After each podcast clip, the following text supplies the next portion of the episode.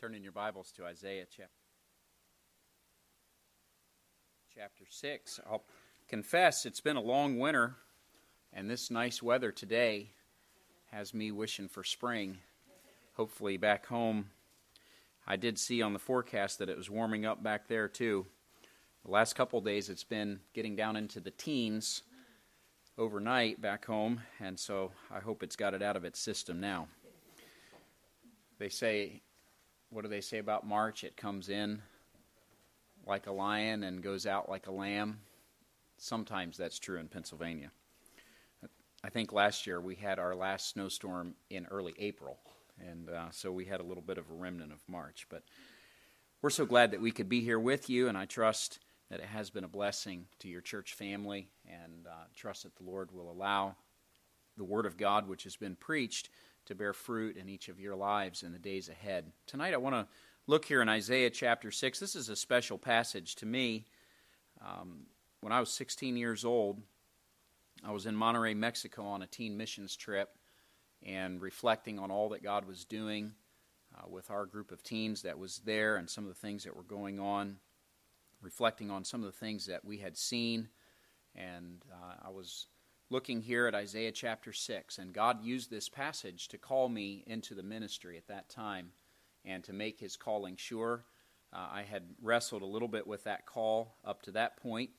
Being uh, the son of a preacher, what I had really wrestled with was I didn't want to go into the ministry just because that's what I had known and that's what my dad had done. And, you know, a lot of people said, well, you should just go in the ministry. But I didn't want to go into the ministry because, well, that's the way it always was, or that's what Dad did. I wanted to go because God had called me into the work of the ministry. And when I was 16, God used Isaiah chapter 6 to confirm the call of God upon my life. And I am very thankful for that call. I count it a great privilege to be in the work of the ministry. I, uh, there's lots of other things that I enjoy doing, but there's nothing like the ministry that God has called me to. And I'm so thankful that He has counted me faithful, putting me into the ministry. And I trust that I will continue to be faithful to Him and continue in that work that God has called me to. The book of Isaiah is an interesting book, and um, you know, in some ways, I preached I preached through the book of Isaiah, or at least some highlights, several years ago, and then shortly after that, I preached through the book of Jeremiah. And to be honest with you, both Isaiah and Jeremiah are kind of heavy books. And if you preach through them in an expositional way, by the time you get through, you feel a little weighted down. And one of the reasons is because there's so many similarities to what the nation of Israel was in the time of Isaiah, and he was a little bit earlier, and in the time of Jeremiah. There's so many similarities to what we face and what we encounter in our culture today. And you know, I, I think that in every generation, it's important for men who God is putting his hand upon to know that they are called into the work of the ministry.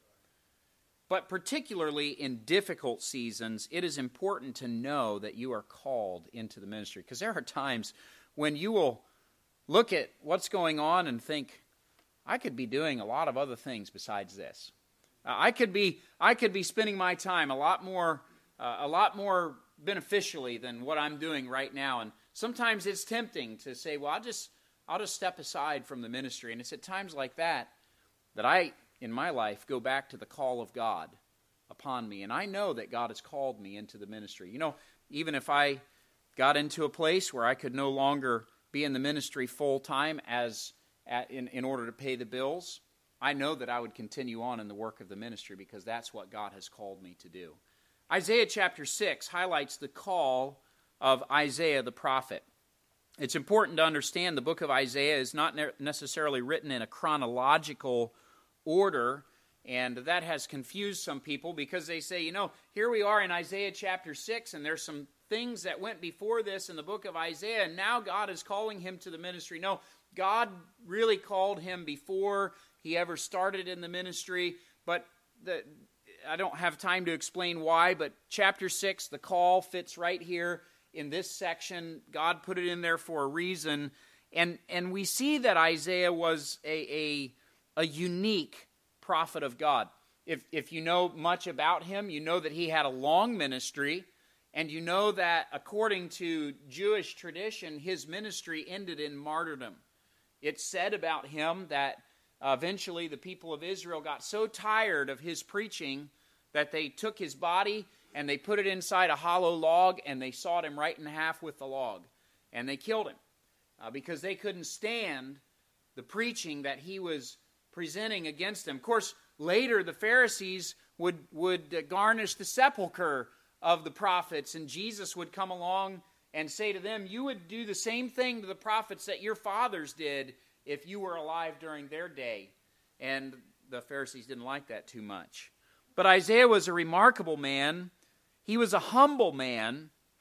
And Isaiah was very much aware that his task, the job that God had given to him, was not to call attention to himself, but to call attention to Jehovah God and to the message that Jehovah had given him for the nation of Judah. So, as we see Isaiah in his ministry, he had a divine communication. The, the messages that he would preach would be directly from God to the people of Judah. He would speak not his own thoughts and his own whims, but he would speak the very words of God, the, the words that God had commanded him to speak. And as such, it was important for Isaiah to know that God had called him to that task. In like manner, it is important for us to know that God has called us to a very important task. And tonight, I'm not primarily talking about a, a call of a man in the ministry so much as I'm going to speak about the call that is incumbent upon each and every one of us to speak the words of God to a dying generation, to a generation of people that are one breath away from eternity, that desperately need the Lord Jesus Christ. And there's several thoughts here that we'll look at in Isaiah chapter 6 pertaining to this prophet Isaiah, and we're going to apply them to our life. But before we get into that, I want to read the entire text, the entire chapter. It's not very long, just 13 verses. And so we'll read that together, and then we'll come back and dig into this chapter. The Bible says, In the year that King Uzziah died, I saw also the Lord sitting upon a throne, high and lifted up, and his train filled the temple. Above it stood the seraphim. Each one had six wings. With twain he covered his face, with twain he covered his feet, and with twain he did fly. And one cried unto another and said, Holy, holy, holy is the Lord of hosts, the whole earth is full of his glory. And the posts of the door moved at the voice of him that cried, and the house was filled with smoke. Then said I, Woe is me, for I am undone because I am a man of unclean lips, and I dwell in the midst of a people of unclean lips. For mine eyes have seen the King, the Lord of hosts. Then flew one of the seraphims unto me, having a live coal in his hand, which he had taken with the tongs from off the altar. And he laid it upon my mouth, and said, Lo, this hath touched thy lips, and thine iniquity is taken away, and thy sin purged. Also I heard the voice of the Lord saying, Whom shall I send? And who will go for us? Then said I, Here am I, send me. And he said, Go, and tell this people, Hear ye indeed, but understand not, and see ye indeed, but perceive not. Make the heart of this people fat, and make their ears heavy, and shut their eyes, lest they see with their eyes, and hear with their ears, and understand with their heart, and convert, and be healed. Then said I, Lord, how long? And he answered, Until the cities be wasted without inhabitant, and the houses without man, and the land be utterly desolate. And the Lord have removed men far away, and there be a great forsaking in the midst of the land. But yet in it shall be a tenth, and it shall return, and shall be eaten as a teil tree, and as an oak, whose substance is in them. When they cast their leaves, so the holy seed shall be the substance thereof. Let me turn on this microphone before I go any farther, and that way the sound guys won't have to start waving at me. Isaiah, first of all, had a confrontation with the glory of God. I want to say to you tonight how important it is that you and I would come face to face with the glorious God of the Bible. It says here in verse 1 that it was in the year that King Uzziah died. Evidently, the death of King Uzziah was a traumatic event. It was a moment in Isaiah's life by which he marked the progress of his years. Some of you might have events like this in your life. Uh, for me, and some of you maybe can identify with this, I remember very vividly the attacks on our country on September the 11th. I, I remember exactly where I was when I heard about that. I remember exactly what I was doing, and I remember how that consumed our attention. I'm then reminded that some of the younger folks don't remember that at all, weren't even around. And a lot of our teenagers, for instance, when we talk about the, the uh, Twin Towers, they've heard about it and they've seen footage on television, but to them, you know, it's not the same. To me, it was, it was an event which really marked my life. I, I remember very vividly that time. Maybe for some folks, it's the, it's the death of a loved one or some other event that, that really is seared into their mind. For Isaiah, it was in the year that King Uzziah died. You might remember that King Uzziah was a good and godly king of the nation of Judah. And God blessed him, God used him in a great way. But sadly, Uzziah became very proud and lifted up until he finally came to the place where he tried to go into the temple and assume the role of the priest. They tried to stop him, but Uzziah wouldn't listen. And because of that, God judged him. And eventually, Uzziah died because of his insolence, because of his pride. Now, it seems that Isaiah was a part of the royal family and evidently knew King Uzziah well. And for whatever reason, the death of King Uzziah, perhaps it was the circumstances that surrounded it, uh, perhaps it was uh, his sickness and his eventual death, perhaps it was the shock of the nation of Israel losing a good and godly king and what transpired after his death. But we know this that for Isaiah, this was a watershed moment. This was a moment in which we find Isaiah looking for the, for the ministry that he needs. And, and, and I want you to understand this that oftentimes, and, and, and those kind of traumatic events are not something that we seek out, they're not things that we look for. But I think all of us could identify seasons in our life that we might label as emotional trauma or as really difficult trials. And isn't it true that it is in those moments of time that God often intersects with our lives and He tries to arrest our attention and He tries to get our focus on His magnificent person? And here it is in Isaiah chapter 6. Isaiah is obviously moved by these circumstances. He's upset by these things, but God is going to draw his attention off the circumstances and onto the person of God himself. You know, the truth of the matter is that for many people today, yes, even for most professing Christians, our idea of God is so small and so puny and so far from what the Bible says that God is like Today, men speak about God in very trite terms. They have a very small idea of what God is like. And here's what God knew and Isaiah needed to know was that for Isaiah to endure during the seasons of difficulty that were ahead in the next 40 or so years of ministry, Isaiah was going to need to know without question who Jehovah is he was going to have to have a clear understanding of the great might and power of the God who had called him. You know, for many people, their idea of God is so inaccurate, so unbiblical, so mundane, so powerless that most people think of God as being completely helpless, as if they have to do things for God or they have to fix the circumstances because God can't figure it out. The truth of the matter is, often our idea of God is much, much smaller than how God really is. Isaiah evidently needed to know something about the character of God. And so he was confronted with a vision of the glory of God. We note that vision, and uh, there's several things about what he saw that we want to point out to you.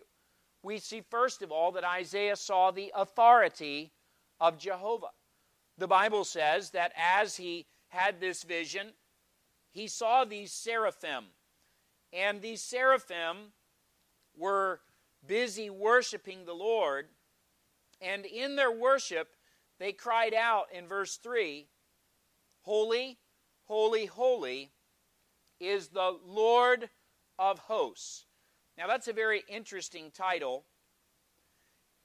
He is called in verse 1 the Lord sitting upon a throne. And that, that title, of course, you see there in your Bible, is in all caps. That is the name Jehovah, which refers to the self existence of God. But see, the very first thing that came to Isaiah's attention was that the Lord, Jehovah God, was sitting upon a throne. That is a throne of authority. That is a throne where he is ruling. That title, Lord, refers to not only his self existence, but also to the fact that he is the master, he is the Lord, he is the ruler. And as Isaiah saw him sitting upon that throne, his throne was a magnificent throne. His throne was a throne of splendor. His throne was a throne of unquestionable authority.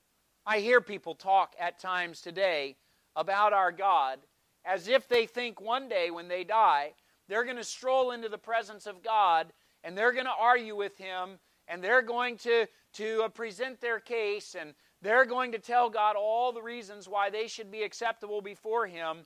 And I'm telling you tonight, nothing like that is going to happen. When, when men come into the presence, into the very real presence of God, they will be powerless to do anything except to fall on their faces before His incredible majesty and authority. The God who sits upon the throne is a God of authority. He is described in verse 1 as high and lifted up. That idea that he is high and lifted up means that his proper place is ascendant, it is exalted over all of his creation. This means to you and I that our God, Jehovah, is not like us. He is above us. He is altogether different from us. Now, I realize the Bible says we are made in the image of God, but that does not mean that God is somehow like us. He is far, far above us. He is high and lifted up, and really tonight, He ought to. He ought to hold such an esteemed place in our minds at all times. Uh, we ought to have in our mind a vision of a God who wields incredible authority. Now, Isaiah saw his authority, but Isaiah also saw his glory. And there at the end of verse number one, the Bible tells us that his train filled the temple. And that train refers evidently to the glorious hem of his garment. It's like the train that a bride might have on her dress whenever we've got a couple weddings planned at our church this year, and uh, whenever we're preparing for the wedding and getting ready for rehearsal day and all of that, I always ask the bride, Now, do you have a long train? And the reason I ask that is because if there's a long train, then there's all kinds of things that you have to make sure of and make sure that there's no problems with that. And usually the bride will say, Yes. And by that, she means it's a really big long train. Now, why do girls like to have a long train on their dress? Well, I guess because it, it lends to the glory of that day. It, it draws some attention. It's a, it's a different garment. I don't think most women are walking around with long flowing hem on their garment as they go to the shopping mall. But you know, on their wedding day, they, they want to look a little different. They, they want to be set apart from the crowd. You know, here's the idea that God, and that's a very minuscule example, but God, in His glory, His train filled the temple. His glory filled all of that place. Now, you understand the temple that Isaiah is talking about is Solomon's temple. This is a large and magnificent building. And uh, in Isaiah's vision, the glory of God is spilling all over the temple. And, uh, and as he's looking at that, you couldn't help but notice the presence of the Lord because the glory of God was filling every corner of the temple in every place. We know that even all the earth is filled with the glory of God.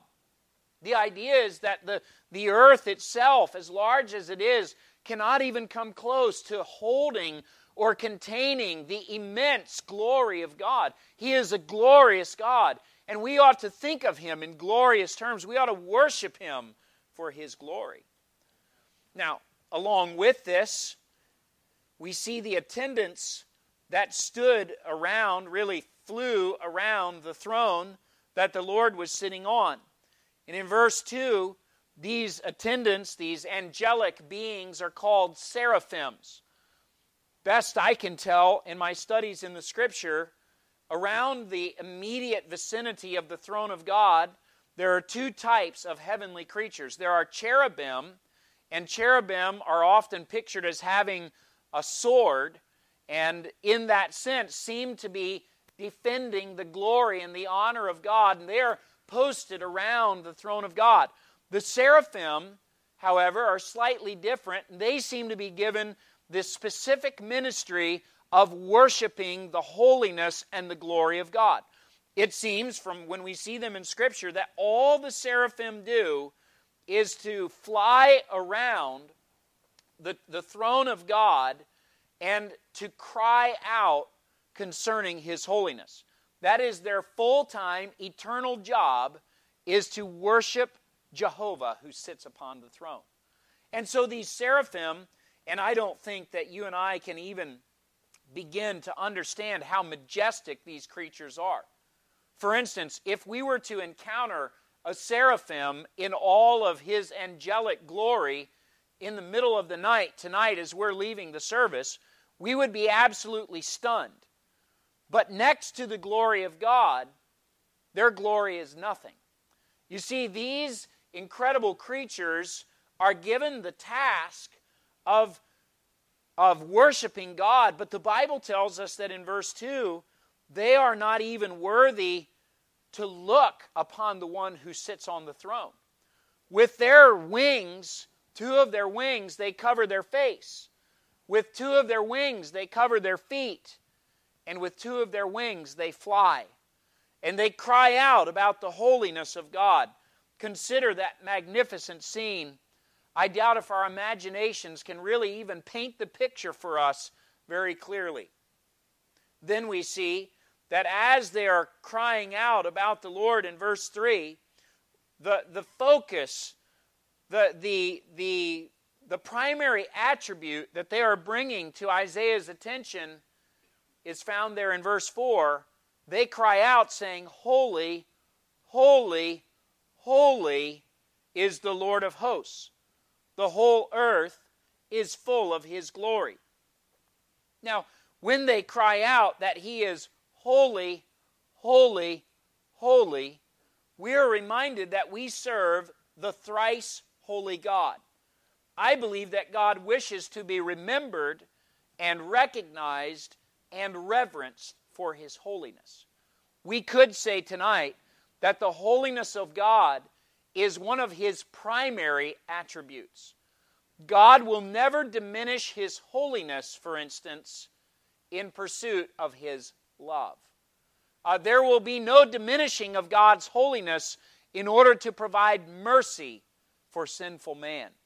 And so God's holiness is a preeminent and primary uh, attribute of God. And it was very important that Isaiah would understand that God is a holy God. Now, I said a little bit ago that I believe that in our generation and in our culture, even among many professing Christians and really in Christendom at large, this escapes us. This truth about the incredible holiness of God. There is such a flippant attitude at, in general, at large, among people who profess to be the children of God. there is such a casualness with which they address God. And I, listen, I understand, and I'm so thankful that the Bible gives us access to the throne of God because of Jesus Christ. I am so thankful that Jesus said that He is our friend and He calls us friends. I am so thankful that He calls us His brother. I'm so thankful that we're fellow heirs, joint heirs with Christ. But I also want us to understand that God is such an incredibly holy God that we have no access to his person apart from Christ. There is absolutely no way that we could come into his presence were it not for Christ himself. And that leads us to the next thought as Isaiah is confronted with this overwhelming vision of the greatness and the grandness of God. It says in verse 4 that the posts of the door moved at the voice of him that cried, and the house was filled with smoke. And the idea here is that God is an inaccessible God. He is so holy as to be out of reach of man. When the Bible say, says that the posts of the door move, if you had time to go back and study about the posts of the door, and how those were constructed, you would understand that this is a significant trembling. This is a, this is a trembling. If tonight we were to have an earthquake in the middle of this service and the whole building was to start to shake, I tell you, it would get our attention. It would cause us to say, What's going on? I, I was in a, a pretty major earthquake down in Chile, South America, back in, I think it was 2010 when I was down there. And and it was the middle of the night. It was 2 o'clock in the morning. But I'll tell you, we woke up. Things started falling off the wall. Bookcases started falling over. The whole house was shaking. And we said, We got to get out of here. This is crazy. We're not staying in this house. You see, when God was there, and here the seraphim are crying out, the voice of the seraphim makes the posts of the door move and shake. Now, if the voice of the seraphim is so powerful and so fear inducing as to shake the posts of the door, can I ask you what you think the voice of the one who sits upon the throne is like? We're told in other places in the Bible that his voice is like the sound of many waters. Did you ever sit by the ocean and listen to the waves crashing and roaring? Perhaps if there's a, a little bit of rough surf and and listen to that sound. That's how the Bible describes the, the voice of our God. I mean, that'll get your attention. That'll cause you to, to sit up and listen. Not only did the posts of the door move at the voice of the seraphim, but the Bible says the house was filled with smoke. And that smoke signifies the glory of God. And it really points out the mystery that surrounds his person for everything that we know about God, that God has revealed. Incidentally, there's nothing we could know about God unless God revealed it to us. But for everything that we do know about God, which He has revealed to us, I suggest that there are infinitely more things that we cannot even fathom.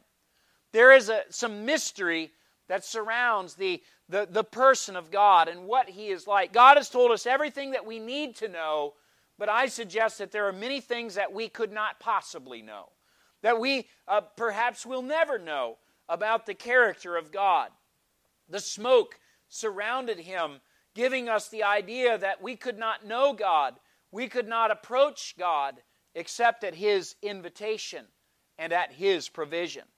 Now, it's important that Isaiah saw this vision because Isaiah needed to know the God that who was calling him to serve him. Uh, he needed to know the God that he was representing. And I suggest to you this, this, this evening that it is important for us as the people of God to know something about the holiness and the inaccessibility and the incredible righteousness, the justice, the mercy, the, the, the majesty, and the glory of the one that we represent. When we go with the gospel of the Lord Jesus Christ to this world, we are not representing a feeble, powerless God. we are representing the omnipotent God who still sits upon that throne. And so there was a confrontation that took place, and Isaiah saw the glory of God. Now, second of all, we see in verses 5 through 7 that because of what he saw, there was a cleansing that took place which God provided. And Isaiah's response is exactly what the response would be if you and I came face to face with the glorious person of God. Isaiah saw this in his vision, and in verse 5, he said, Woe is me, for I am undone.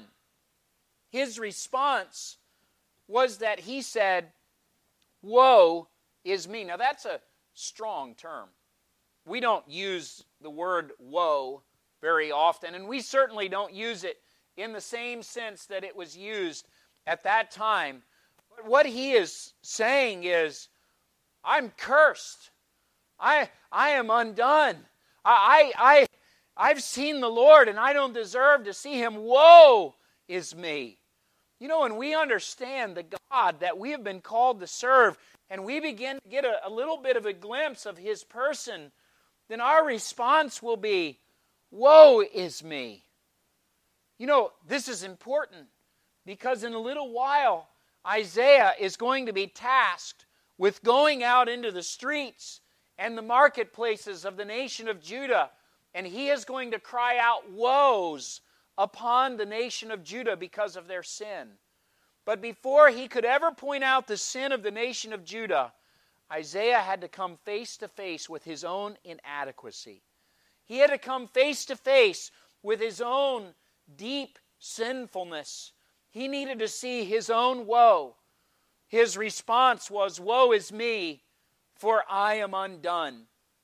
That phrase, I am undone, speaks about the fact that Isaiah saw his own unworthiness.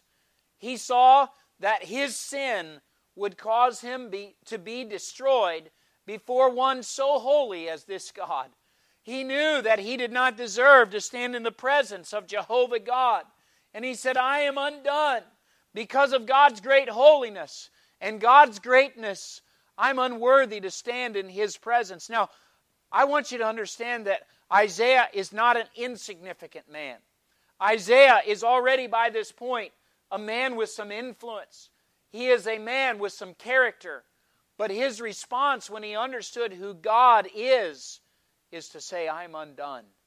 I think that much of the arrogance that we see in Christianity today would be completely put aside if we would just for a few moments stand in the presence of our God and realize what a holy God He is.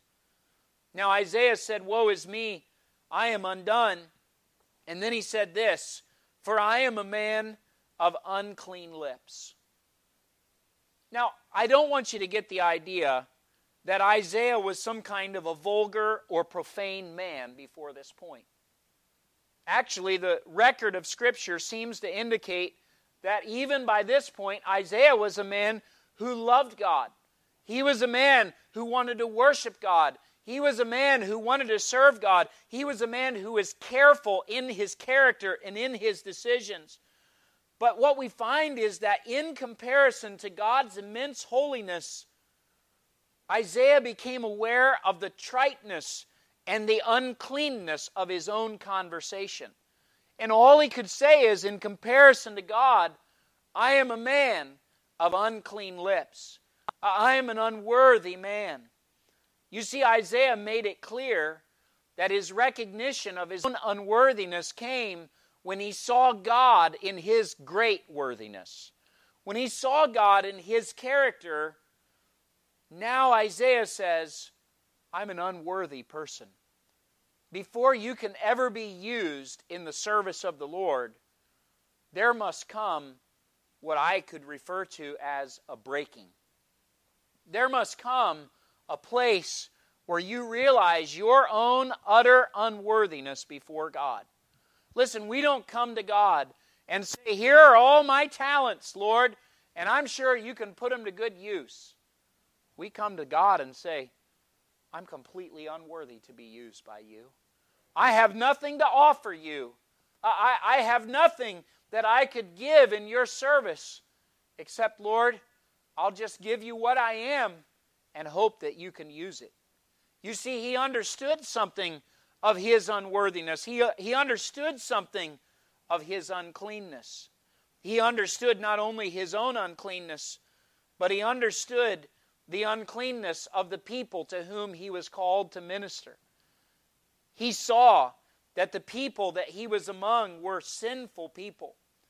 But I want you to see that Isaiah did not exalt himself over those people.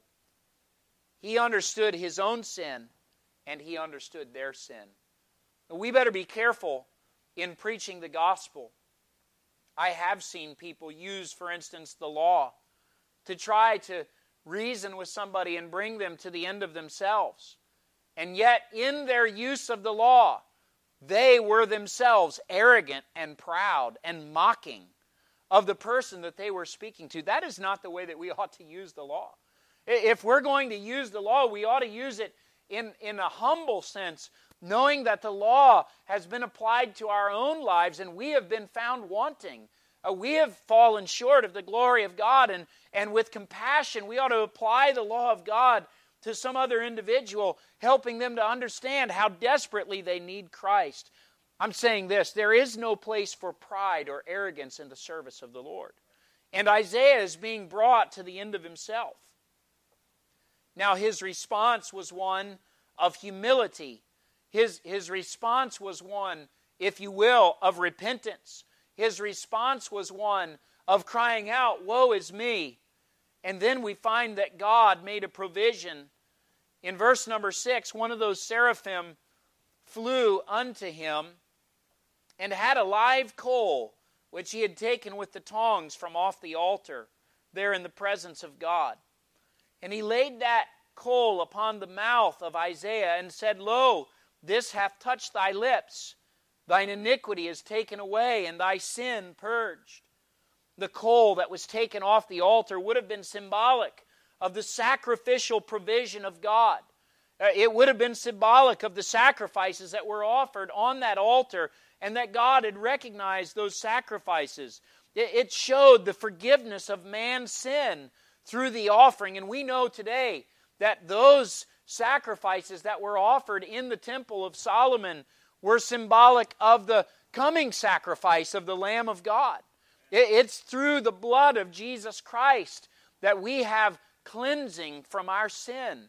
Uh, there is a great need for us to experience that forgiveness, to experience that cleansing through the precious blood of the Lord Jesus Christ. The coal that was placed on Isaiah's lips cleansed him and made him worthy now to answer the call of God and to serve God with sincerity and truth, which Isaiah did for the rest of his ministry. And so there was a cleansing which took place. That cleansing was necessary because Isaiah had been confronted with the holiness of God. But then the third part of the chapter, from verse 8 to verse 13, deals with the calling. So, first he was confronted by the holiness of God, and then he was cleansed by God to prepare him, and now Isaiah is ready to hear the calling. And, and you see there in verse 8 that he heard the voice of the Lord immediately after he was cleansed. I heard the voice of the Lord saying, Whom shall I send, and who will go for us? Then said I, Here am I, send me. By the way, I was doing some study a while back, and I stumbled onto something that a, a liberal wrote. And he said, You know, when God says that, who will go for us? He wasn't talking, this isn't some kind of a reference to the Trinity. This is talking about, you know, the seraphim and, and the Lord on the throne. What? What in the world? That guy was misguided. By the way, you know what I did with that book? I picked it up for uh, to use for a class I was teaching. I got that far and I said, "This book is going to be no help to me. This person doesn't even know what he's talking about. Who is God talking about when he says, Who will go for us? He's talking about himself, the triune God God the Father, God the Son, God the Holy Spirit. Who is going to go for us? You see, Isaiah heard the voice of God. I want you to know that this, this evening, I keep saying morning, afternoon, evening, I'll get it eventually. It is God who calls to his service. It is God who calls us to serve him. God is still calling today for those who will go for him. The voice of God is still calling out, Who will go for us? And whom shall I send? Now, understand this God does not send men like Isaiah because God is incapable of doing it himself. This is the remarkable thing. Think about this with me for just a moment. What is God asking? Who will go for us? Why does somebody need to go for, for God? God is perfectly capable of going himself. God is capable of doing anything that he wants to do. So when God asks, Who will go for us? and whom shall I send? This is not for God's benefit. This is for Isaiah's benefit. This is God saying, I could do this myself, but Isaiah, I'm looking for someone to send. I'm looking for someone to involve in this great work. This is like if I were to have Caleb work with me on the car. My boys love to work on the car with me. And uh, we have an older car, so there's always lots to do on it. And uh, Caleb says, Can I, can I come work with you? Can, can I help you, Papa? Can I help you change the oil? Can I help you do that thing? And I, I might say to him, Sure, Caleb, come help me. I don't say to Caleb, Sure, come help me, because I'm not sure what to do, and I really need him to come give me some advice about how to work on my car. He's four years old. Mostly, what he's going to do is mess things up.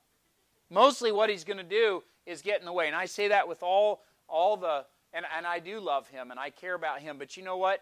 That's the truth of the matter. He's not going to come and, and really help me. He, he's going to be there and, and he's going to get some benefit from helping me. Now, one day when he gets a little older and, and wiser and stronger, then I'll be able to say to him, Go, go change the oil, son. And, and he'll know how to do it. But see, here, here's what I want you to understand it's not God who gets the benefit from us serving him. And I think that's how some people feel. Okay, God, you got me. All right, I'll say yes. I mean, you're, you're getting a real good deal here. You're getting me. Listen, God didn't get a good deal when He got me. I'm the one who got the good deal. I'm the one who is supremely blessed by God. Isaiah heard the voice of the Lord, and God was inviting him, saying, Who am I going to send? Who will go for us? And then we find at the end of verse 8 that Isaiah says, Um, um, I, am over here. How about me? Now, I, I have a, an imagination. I like to imagine things. And, and I think about Isaiah, and God is up on that throne, and the seraphim are going around and around that throne, and God's glory is filling the, the temple like a, like a majestic train, and there's smoke everywhere because of the glory of God, and, and the voice of God thunders forth, Who will go for us, and whom shall I send? And Isaiah says, um, How about me? I'll go. I don't, I don't know that he said, oh, I'll go, I'll go. I think maybe it was just kind of, okay, I'll go. If you could use me, if I could go, I'll go, Lord. That's kind of how I felt when God called me into the ministry. I, okay, Lord, I'll go. I don't know if I can do it. I, I don't know if I'm cut out for it. I don't, I don't know. I'll need your help, Lord, but here am I. Send me. I think we need more people to say, Here am I. Send me. Now, I told you tonight, I'm not primarily talking to those who are called into full time what we might call vocational ministry, those who God will gift as pastor teachers or as evangelists in the, in the house of God, the church of the living God. I'm, I, I'm really, in my mind, sensing that God also has a call which is incumbent upon every single one of us to be his representatives to this world, to, to proclaim the glorious gospel. And, you know, for us, we ought to say, okay, Lord, I'll go. You know, the Apostle Paul said this in 2 Corinthians chapter 5. Now then, we are ambassadors for Christ, representatives of the kingdom of heaven. To, to be the ones who will go to men and say, I represent the God of heaven. And I'm here to tell you what he thinks and, and what his demands are and, and what the provision is that he's made. What an honor. What a, what a dignity it is which God has bestowed upon us to say, I want you to represent me to this world. I know that it's a scary thing. I know that there's times that we struggle with that calling and with the fear of what people will think. But, brethren, I'm telling you that God has called us to be ambassadors for Christ, and we ought to count that a great privilege as we go about our daily lives. There is no greater honor that could be bestowed upon us than to be called to represent the God of heaven, the God who sits upon that throne. Isaiah said, Here am I, send me. But you know, I note something else. Because God responded to his willingness to go in verse 9, God said to him, Go and tell this people. And then he details what he wants him to tell them. Hear ye indeed, but understand not. And see ye indeed, but perceive not. Make the heart of this people fat. Make their ears heavy. Shut their eyes, lest they see with their eyes and hear with their ears and understand with their heart and convert and be healed. And I, I want to make it clear. In verse 9 and 10, God is not telling Isaiah, I want you to speak in, in mysterious language so that the people can't understand what you're saying. I mean, you, you read the book of Isaiah, he spoke plain as could be. He, he described exactly what God was going to do. He told them what was going to happen if they continued to sin. You say, then, why was it that they couldn't understand? Because they wouldn't understand. God knew that what the people were going to do when Isaiah preached to them was they were going to say, We don't want to hear it. We're going to put our fingers in our ears. We're not going to listen to you. We're going to ignore you, Isaiah. We're going to do our own thing. You know what happens when people refuse to hear the truth? They hear the truth, they know what God has said, and they say, I'm doing my own thing. I'm not listening to that they harden their heart. And you know what happens after somebody hardens their heart? It becomes a little easier for them next time they hear the truth of God to harden their heart again. And the next time they hear the truth of God, it's a little easier to harden their heart again. And the next time they hear the truth of God, it's a little easier to harden their heart again until to them they could hear the truth of God and it's completely meaningless. It, it, it's like water off of a duck's back. It, it, it doesn't, doesn't do anything to them. They couldn't care less about what God says. And you know what that is? That's judgment from God. You see, God knew that when He called Isaiah and when Isaiah volunteered, that Isaiah was going to come and he was going to be given a job which was an impossible task. In fact, almost no one would listen to anything Isaiah said. For nearly 40 years, Isaiah would preach and declare the truth of God, and basically, he was ignored. Now, I don't know about you, but if I knew I was volunteering for that kind of a ministry, I might have second thoughts. I, might say, Lord, really? Nobody? Very few? Just a small number? You see, I think many of us are willing to volunteer if we could be wildly successful.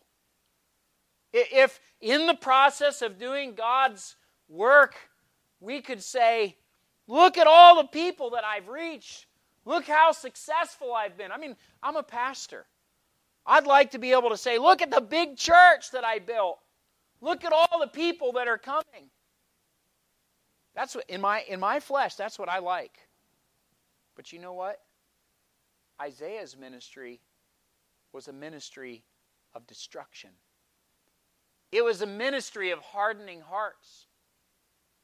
Could we serve the Lord faithfully if we knew that our primary function was that God was going to use us to declare the truth to people who would not hear so that they would drink full the cup of God's wrath?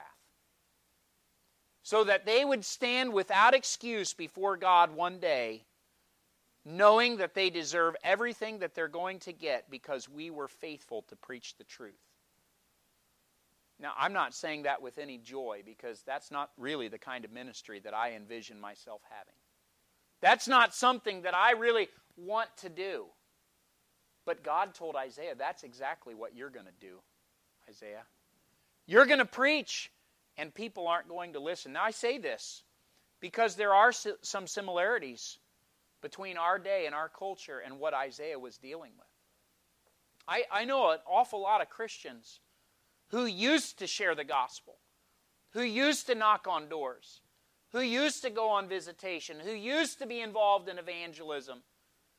And, and their reason for not doing so anymore is this well, nobody listens anymore. You know, God didn't tell us to go if people will listen, He said to go. Whether they listen or not, whether they believe it or not, we are tasked with going and preaching the gospel of Jesus Christ. Go and tell. Now, you could probably identify with Isaiah's answer. Because in verse 11, he asked this question Lord, how long? How long do you want me to do this? Can I request a, a modification of my assignment, Lord? Can I get temporary orders to someplace more exciting? I mean, I'm, I'm just going to be honest with you. If I got to pick where I was going to minister, I would figure out where in the world people are the most responsive to the gospel and they're just eating up the truth of God, and I would say, okay, I'm going there. Because that's exciting. That's fun. That, that, I'd say that's where I could really invest my life. I don't know that I would sign up for a job like Noah had, preaching 120 years to people who didn't want to hear, so that when the door of the ark closed, not a one of them could have an excuse. I don't like that. Isaiah said, Lord, how long? And perhaps there was some hesitation in Isaiah's mind. Maybe he's asking himself, I don't know how long I can do this. Uh, this is kind of a difficult task. I don't know if I'm up to this task. I want you to know that preaching the gospel of Jesus Christ in this generation and in this culture is not an easy task. Uh, I believe that we are up against something formidable, and in many cases, what we are doing is preaching to people who never will hear to people who do not want to know the truth. I believe we are living in the last days. I believe that men are heaping to themselves teachers having itching ears. I believe that people are looking for some kind of an enjoyable experience and not so much to worship God. I believe that all those things are true, but that does not diminish our calling to preach. So Isaiah asked, Lord, how long? God answered in verse 11 Until the cities be wasted without inhabitant, and the houses without man, and the land be utterly desolate. How long was Isaiah going to preach? Until there was nobody left to preach to. Do you know when we can say our job is done? Well, when we get to heaven or when there's nobody left to preach to. That's when we can say that our job is done. There's a job that is set before it. But you know, there's a promise that God gave in the midst of this. And, and in Isaiah's ministry and in his mind, it was going to seem literally like nobody cares. Nobody is going to respond. But the Lord gave him just a little bit of a promise. And he said, But Isaiah, I want you to know Verse 13 Yet in it shall be a tenth. A tenth is 10%, right? It's a, it's a remnant. And, and he said, That remnant, it shall return and shall be eaten, as a teil tree and as an oak whose substance is in them when they cast their leaves, so the holy seed shall be the substance thereof. The picture is of an oak tree or a teil tree, and best I can figure that could be like an elm tree. It's a strong tree. And the time comes at the end of the season when all the leaves fall off. It's also at that time that the seed is cast away from the tree. You know how that works. The, then the squirrels go around and they get those nuts and they bury them. And, and when you look at those trees, during the winter, they look dead. There's no leaves on them. You're looking at them, you're thinking, is there any life in them? But of course, they do have life in them. And then those seeds that went out from them are going to sprout up some seedlings. And pretty soon there's going to be some other trees. And that's the picture that God is painting. He's saying, you know, it's going to look like the nation of Israel is going down, like they're like they're never coming back, like they're going to be completely destroyed. But there is a remnant. And, and of course, we know God was going to eventually, after 70 years of captivity and judgment upon the nation of Judah, God is going to bring a remnant back to the land and under Zerubbabel, and, and then Nehemiah is going to come and rebuild the walls, and the temple is going to, is going to be uh, rebuilt, and, and all these, Ezra the scribe is going to be involved in this, and, and uh, there's going to be a remnant that comes back to the land, and God is going to continue working in the nation of Israel. And of course, we know that one day God is going to return the nation of Israel to favor, one day yet future for us. And so there's a promise that God gives to Isaiah. And, and basically, what he's saying to Isaiah is it's going to seem like what you are doing has no value, has no purpose, and nobody's listening. But take heart, Isaiah, because guess what? Your ministry is not insignificant. In fact, can I point this out to you tonight? We are talking about Isaiah's ministry in 2019. Thousands of years after he faithfully served God and evidently wondered if anybody cared we care. And we are being impacted by his testimony and by his ministry.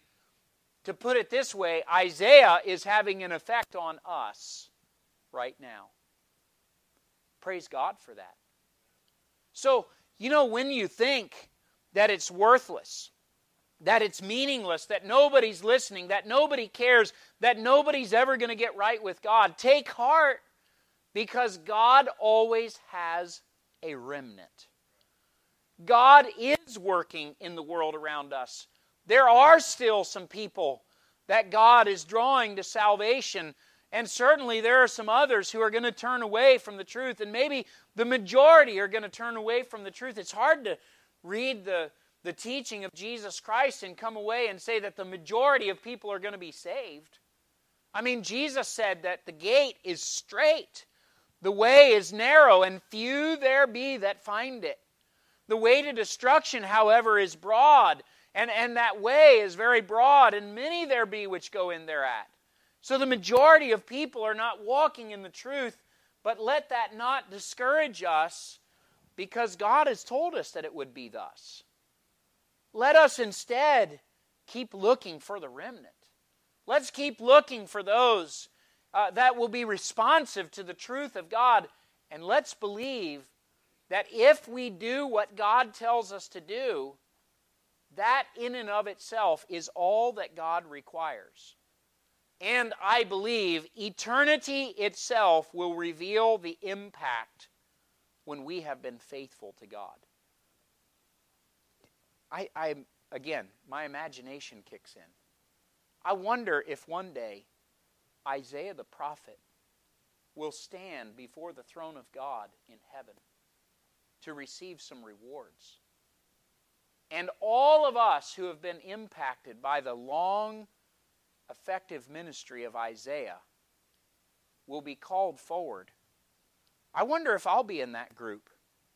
Because you know, Isaiah is calling, and, and the, the preservation of that and the Word of God affected me and, and, and caused me to realize that God was calling me into the ministry. And I wonder if Isaiah will look out at this crowd of people and weep tears of joy when he realizes the impact that his ministry really had. You know, during his life, he probably wondered if it's really worth it. He probably wondered, is, is this really going to matter?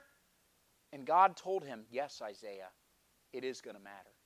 Now, I say that because many of us struggle with those same concerns, those same fears, those same thoughts. What's it going to matter? Nobody, nobody listens. Nobody is, is getting right with God. Nobody is really uh, responding. But we can't judge the success of our ministry based upon what we see with such short vision. God calls us to continue to be faithful because God is at work in the world around us. Now, Isaiah is a great example for us because Isaiah's calling was firmly rooted in the person of God who changes not. Uh, his calling uh, was the result of a cleansing which could only be given by a holy God. And his calling then was carried out in faithfulness despite very difficult circumstances, and it had the blessing of God upon it. And I'm here to tell you tonight that we can have the same kind of ministry in our lives. If we will make sure that we have the right understanding of God and we understand that what we are doing uh, as we go with the gospel, it's not for our purposes, it's for His purposes. It's not for our glory, it's for His glory. It's not for our satisfaction, it's for His satisfaction. And if we can get in our mind that what we are doing is not for us, it's for Him. And we say, I don't understand. I don't see the results. I don't know how this is all going to turn out. Well, understand this the God who has called you to do it sees the end as well as He sees the beginning. And there is a reason why He has called us to proclaim the truth. May it be said of us in this generation that we have likewise said to the thrice holy God, Here am I. If you'll use me, please send me. Please allow me to be your ambassador. Please allow me to be your representative in this day and age. Because, brethren, we live in a world that desperately needs to know the God that we worship. And we have an opportunity to make a difference in this world in which we live.